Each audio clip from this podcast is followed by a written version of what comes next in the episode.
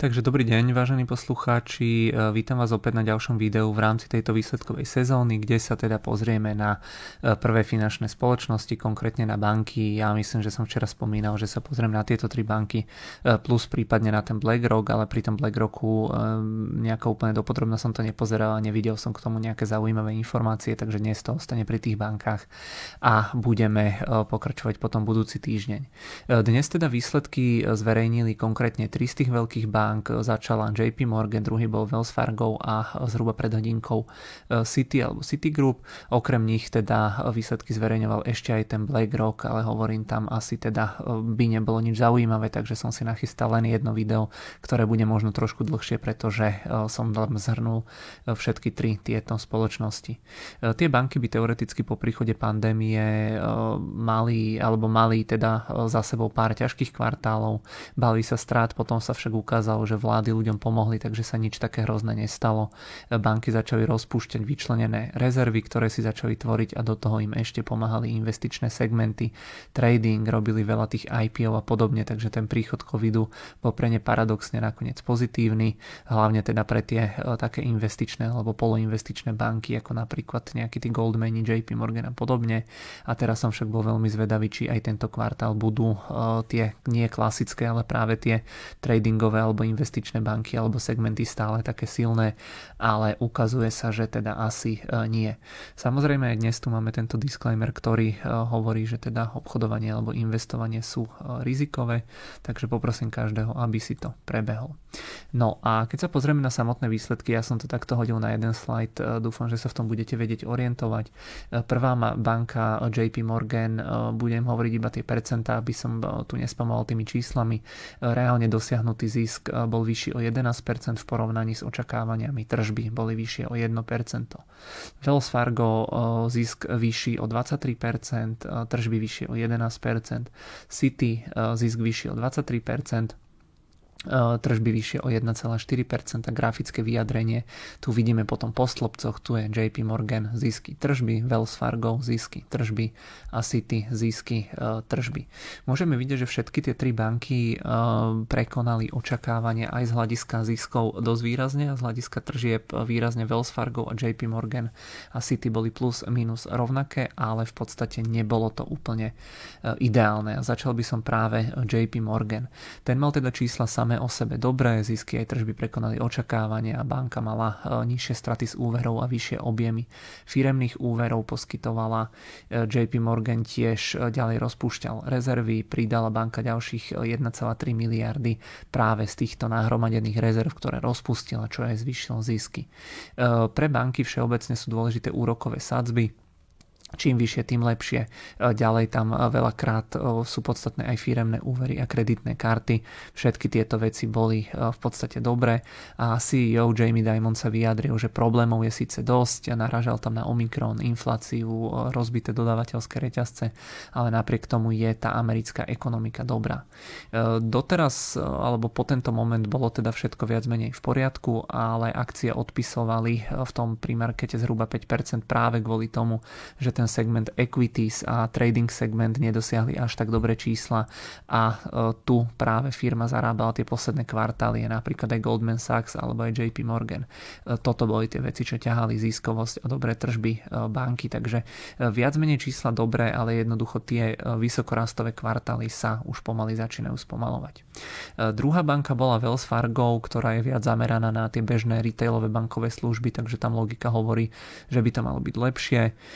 Aj táto banka tiež videla dobrú ekonomickú situáciu ľudí, videla vyšší consumer spending, vyššie poplatky za investičné bankovníctvo, silné zisky v pridružených spoločnostiach.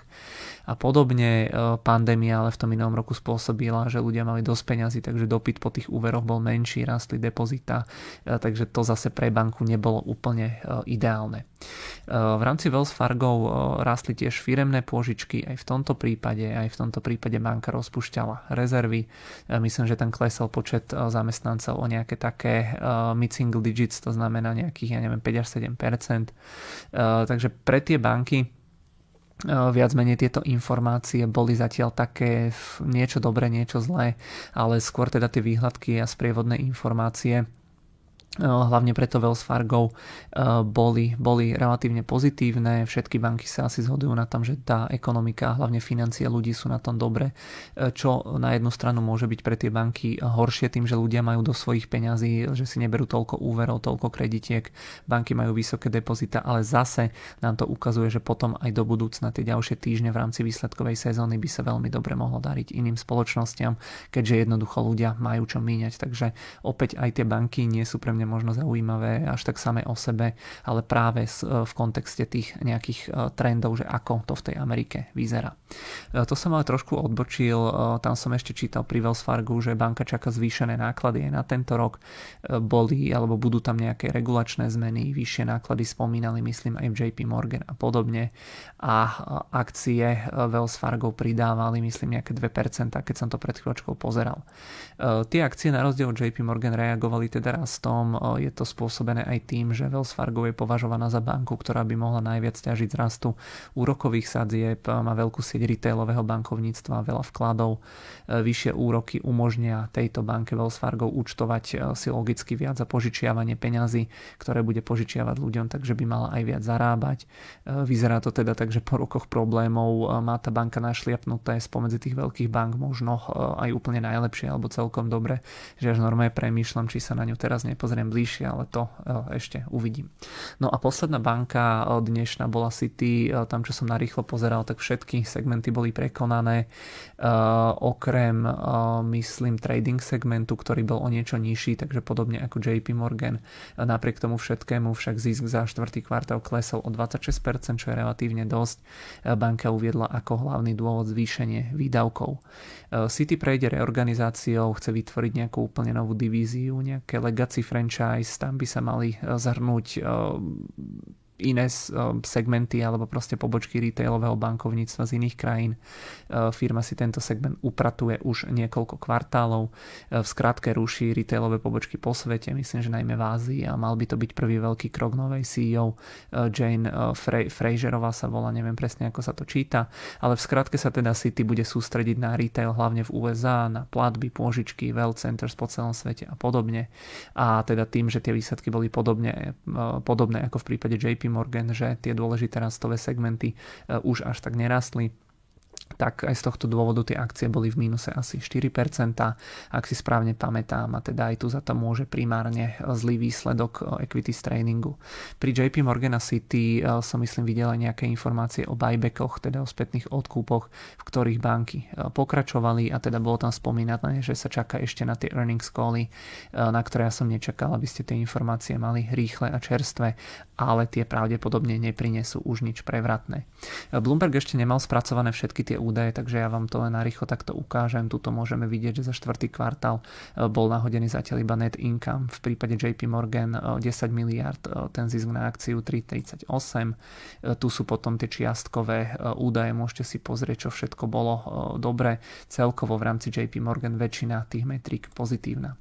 Wells Fargo, taktiež sme tu mali nahodený zatiaľ iba čistý zisk a zisk na akciu, jednotlivé metriky na tomto druhom slajde tiež môžeme vidieť, že veľmi pekne prekonané, takže tá Wells Fargo eh, tej sa darilo asi zatiaľ teda najlepšie spomedzi bank a City tá bola ešte úplne čerstvá. Ja som tie výsledky naozaj eh, hneď nahádzal do tej prezentácie, takže tam ešte absolútne eh, nič nebolo a aj veľa tých výsledkov v rámci tohto slajdu druhého, ktorý to rozoberá detailnejšie, tam náhodené nebolo, ale aspoň tie základné informácie si môžete takto pozrieť. Takže prvý bol JP Morgan, druhá bola Wells Fargo a tretí tretia je City. Môžeme sa ešte narýchlo pozrieť do eh, platformy, ako to eh, vyzerá. Začal by som teda tým eh, JP Morganom. Dáme si tam nejaký týždenný graf. Banka sa pohybuje v okolí historických maxim.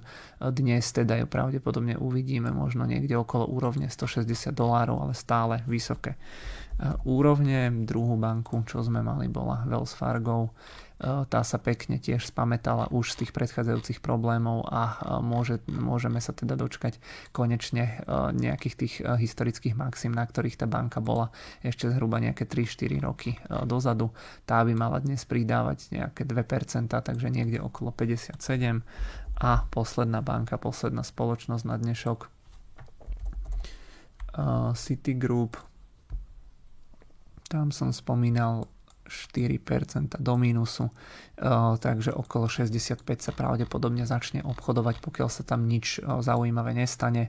A taktiež môžeme vidieť aj v tomto prípade nič nečakané pandemický prepad, potom to oživenie a jednoducho potom nejaký bočný trend alebo bočný pohyb, takže toľko za mňa na dnes k výsledkom bank. Budúci týždeň budeme pokračovať, ja som narýchlo teraz na investingu pozeral, že aké spoločnosti nám budú reportovať, pondelok je prázdny, za útorok tam vidím tiež bankové spoločnosti, niektoré to možno tiež ešte spravím jedno video k tomu, ale potom od stredy Procter Gamble určite spravím ASML, to je zaujímavá spoločnosť, Morgan Stanley to už asi nechám tak, potom štvrtok tam bol Netflix a podobne, takže tento budúci týždeň a potom ten ďalší už tá sezóna sa bude rozbiehať a myslím, že to bude vrcholiť tento týždeň, to znamená 1. februárový týždeň, kedy tam budú tie veľké techy, takže zhruba ešte nejaké 3 týždne budeme mať tieto videá a celkovo výsledkovú sezónu. Za mňa teda na tentokrát a na dnešok všetko. Užite si zvyšok piatku, samozrejme aj víkend a budeme sa počuť potom pri ďalšom videu budúci týždeň.